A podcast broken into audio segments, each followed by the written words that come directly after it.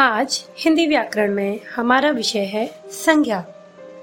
आज हम समझेंगे कि संज्ञा किसे कहते हैं उसके कितने भेद होते हैं उसकी क्या पहचान है या संज्ञा किस तरह से प्रयोग में लाई जाती है। संज्ञा किसे कहते हैं? जैसे ही ये प्रश्न हमसे पूछा जाता है हमारे दिमाग में एकदम संज्ञा की परिभाषा आ जाती है जो हम बचपन से पढ़ते आ रहे हैं। या, या यूँ कहा जाए कि किताबी भाषा जो हम पढ़ते आ रहे हैं, जिसे हम याद करते आ रहे हैं, वह हमारे दिमाग में आ जाती है, जो इस प्रकार है। किसी व्यक्ति, वस्तु, स्थान या भाव के नाम को संज्ञा कहते हैं, जैसे राम, पुस्तक, कलम, मेज, मोटापा आदि। हमने अभी संज्ञा की परिभाषा पढ़ी। अच्छा तो क्या इस परिभाषा से हमें संज्ञा का पूर्ण ज्ञान हो जाता है? क्या हम पूरी तरह से व्याकरण में संज्ञा का स्थान समझ पाते हैं? नहीं। क्योंकि इसकी वजह यह है, हम बस इसकी परिभाषा पढ़ते हैं या याद करते हैं। हम संज्ञा को कभी समझने का प्रयास नहीं करते और हम परिभाषा को पूर्णतः कंठस्थ कर लेते हैं, इस तरह से याद कर लेते हैं कि वो हमारे दिमाग में छप जाती है कि राम, पुस्तक, कलम, मेज, मोटापा, ये संज्ञा है। हम परिभाषा के तौर पर संज्ञा को पढ़ तो लेते हैं, याद भी कर लेते हैं, लेकिन कभी भी उसे समझने का प्रयास नहीं करते। लेकिन हिंदी व्याकरण एक ऐसी चीज़ है जिसे हम बिना समझे नहीं कर सकते। क्योंकि एक परिभाषा ही मात्र विकल्प नहीं है जिससे हमें संज्ञा का ज्ञान। परिभाषा के माध्यम से हमें संज्ञा का रूप बताया जाता है। परंतु कभी कभी किताबों में दी गई परिभाषा हमारे लिए बहुत कठिन प्रतीत होती है। हमें समझने में बहुत कठिनाई होती है, जिससे हम यह नहीं समझ पाते हैं कि संज्ञा होती क्या है। हम उसको याद करते हैं, जब वो पूरी तरह हमको याद हो जाती है तब हम उसको एक उत्तर की तरह लिख देते हैं। तो आज हम इस वीडियो के माध्यम से संज्ञा को बहुत ही सरल तरीके से समझना सीखेंगे, जिससे हमें संज्ञा का पूर्ण ज्ञान हो सके। संज्ञा मतलब किसी का नाम। फिर चाहे वो कोई व्यक्ति हो, वस्तु हो, स्थान हो, भाव हो या कोई भी चीज़ हो। अगर साधारण रूप से समझना चाहें तो नाम बताने वाले शब्द संज्ञा कहलाते हैं। मैं दोबारा कहूँगी, अगर साधारण रूप से हमें समझना है कि, साधारण रूप से हमें कैसे समझ में आए कि हम संज्ञा को पहचान सकें तो नाम बताने वाले हर शब्द संज्ञा कहलाते हैं, जिससे हमें किसी भी चीज़ के नाम का बोध हो।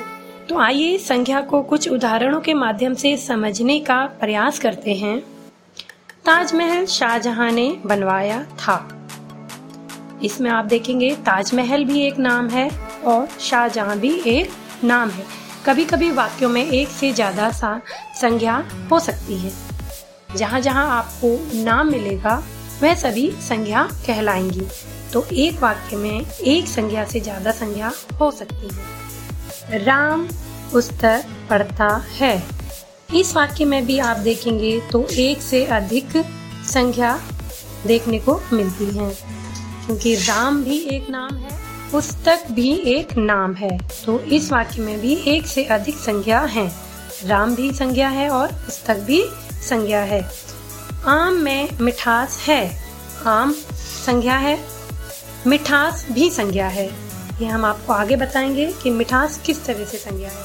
कबूतर उड़ता है। इसमें कबूतर शब्द संज्ञा है। इसमें एक ही संख्या मिलेगी आपको। इस तरह से पहचानना सरल हो जाता है कि जहाँ जहाँ किसी का भी नाम आता है, वहाँ पर संज्ञा होती है। अब हम समझेंगे संज्ञा के भेद। संज्ञा के तीन भेद होते हैं, व्यक्तिवाचक, जातिवाचक, भाववाचक। सबसे पहले हम व्यक्तिवाचक संज्ञा समझेंगे।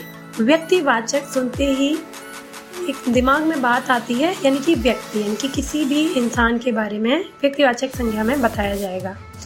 हाँ किसी भी इंसान के बारे में व्यक्तिवाचक संज्ञा में बताया जाएगा, लेकिन इसके साथ साथ व्यक्तिवाचक, यानी कि जिसकी अपनी एक अलग पहचान है, यानी कि अपना नाम दिया गया है, चाहे वो एक चीटी हो, चाहे वो हाथी हो, चाहे वो ताजमहल हो या एक झोपड़ी। हो ठीक है? तो सभी अपने आप में व्यक्तिवाचक संज्ञा होती है। जैसा कि मैंने आपको बताया कि व्यक्तिवाचक संज्ञा का अर्थ है किसी का भी नाम। वह इंसान हो, वह जानवर हो, लेकिन उसका कोई नाम होता है।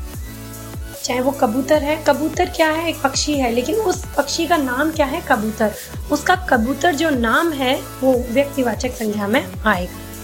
इसी तरह से चाहे वो किसी पेड़ का नाम हो, किसी पक्षी का नाम हो, किसी शिक्षक का नाम हो किसी का भी, किसी धावक का नाम हो, किसी गायक का नाम हो, या आप अपने आप में खुद जो बच्चे मेरी वीडियो देख रहे हैं, वे सभी अपने आप में एक व्यक्तिवाचक संज्ञा। व्यक्तिवाचक संज्ञा में आप अपना स्वयं, खुद का नाम भी बोल सकते हैं, उदाहरण के लिए। ठीक है? तो ये था हमारा व्यक्तिवाचक, यानी कि किसी का भी नाम जो हमें दिया गया है।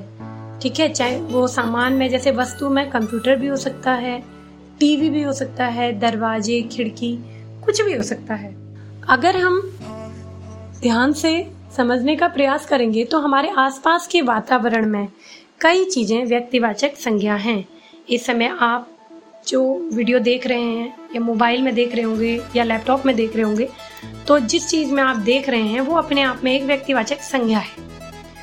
थोड़ा सा डिफरेंस होता है जातिवाचक और व्यक्तिवाचक संज्ञा में, उसे हम आपको जब जातिवाचक समझाएँगे तो उस समय आपको क्लियर हो जाएगा कि अंतर क्या है व्यक्तिवाचक और जातिवाचक में। तो जैसा कि मैंने कहा कि जो आपके आसपास की जो वस्तुएँ हैं, जो भी चीज़ें हैं, अगर आप एक रूम में बैठे हैं एक कमरे में बैठे हैं तो वहाँ पे जो जो चीज़ें हैं, जिसका कुछ ना कुछ नाम है, चाहे वो आपका कोई खिलौना हो, चाहे वो टीवी हो, चाहे वो कुछ भी हो, एक झाड़ू है, कुछ भी है, जिसका एक नाम दिया गया है, वह व्यक्तिवाचक संज्ञा है। अब हम समझेंगे जातिवाचक संज्ञा। जिसके व्यक्तिवाचक संज्ञा समझ में आ गया है, जिसके भी, उसके लिए जातिवाचक समझना कोई कठिन कार्य नहीं है। जैसे कि हमने आपको व्यक्तिवाचक संज्ञा में बताया था कि व्यक्तिवाचक संज्ञा मतलब किसी का भी नाम। तो उसी को आगे बढ़ते हुए जिस चीज़ का भी नाम आपने लिया है, वह चीज़ है क्या? जैसे हम किसी भी नाम को लेते हैं, जैसे हम बोलते हैं रमा।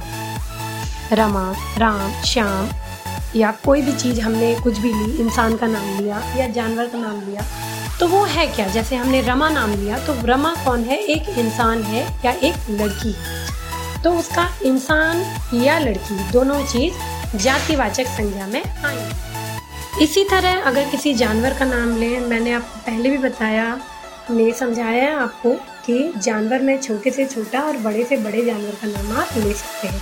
जैसे आपने लिया घोड़ा। घोड़ा अपने आप में व्यक्तिवाचक संज्ञा है। लेकिन घोड़ा है क्या? घोड़ा एक जानवर है।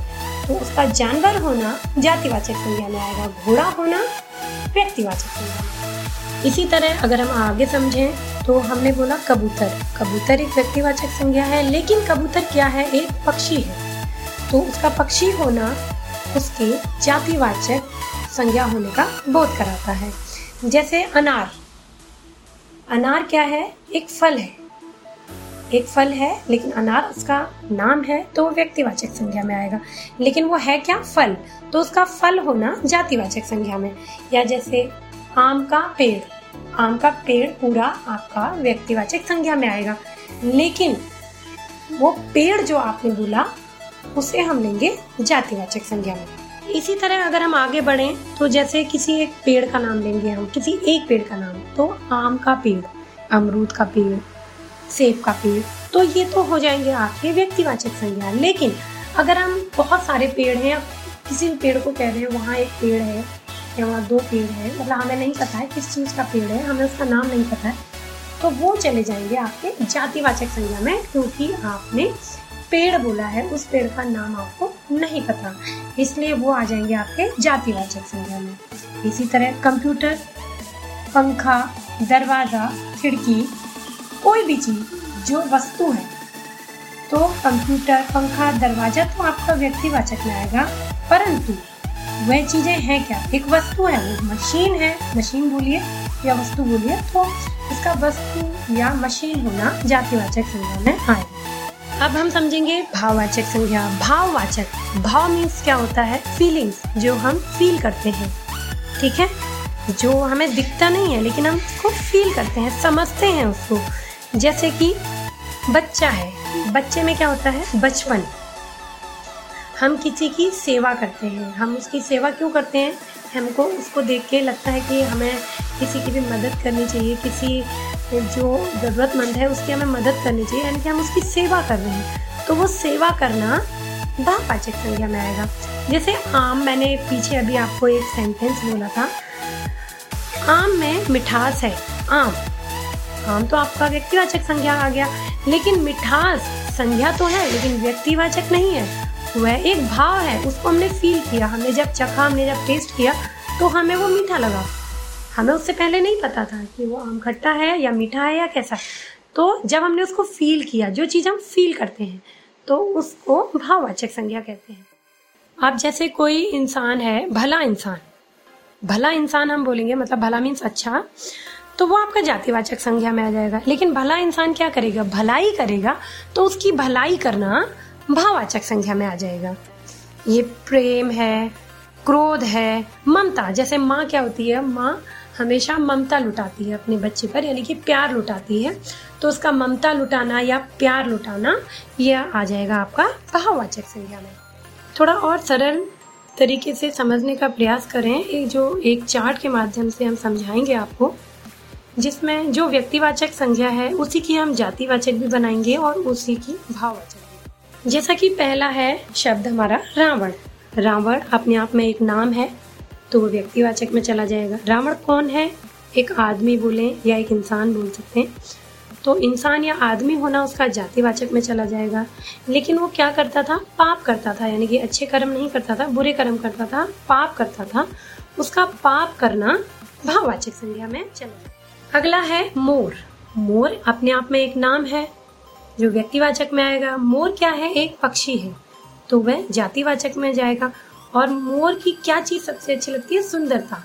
यानी बहुत सुंदर है। तो सुंदर जो है, उसकी विशेषता है, लेकिन उसका भाव बनेगा सुंदरता। तो सुंदरता जो शब्द है, वो आ जाएगा भाववाचक संज्ञा। भगत सिंह। भगत सिंह, व्यक्तिवाचक संज्ञा। भगत सिंह कौन है? वो भी एक इंसान या आदमी या पुरुष कह सकते हैं। और वह कैसे थे? देश प्रेमी थे। तो देश प्रेमी होना तो उनकी विशेषता हो गई, लेकिन यहाँ पे हम भाववाचक में देश प्रेम या देशभक्त या मानवता, वो चीज़ जो उनके अंदर थी, जो उनकी भावनाएँ थी, वह भाववाचक संज्ञा में चली जाएगी। आम। आम ये एक फल के लिए लिया गया है, सामान्य के लिए नहीं, आम एक फल है जो। तो आम जो नाम है, वो व्यक्तिवाचक में आ जाएगा। आम क्या है? एक फल है।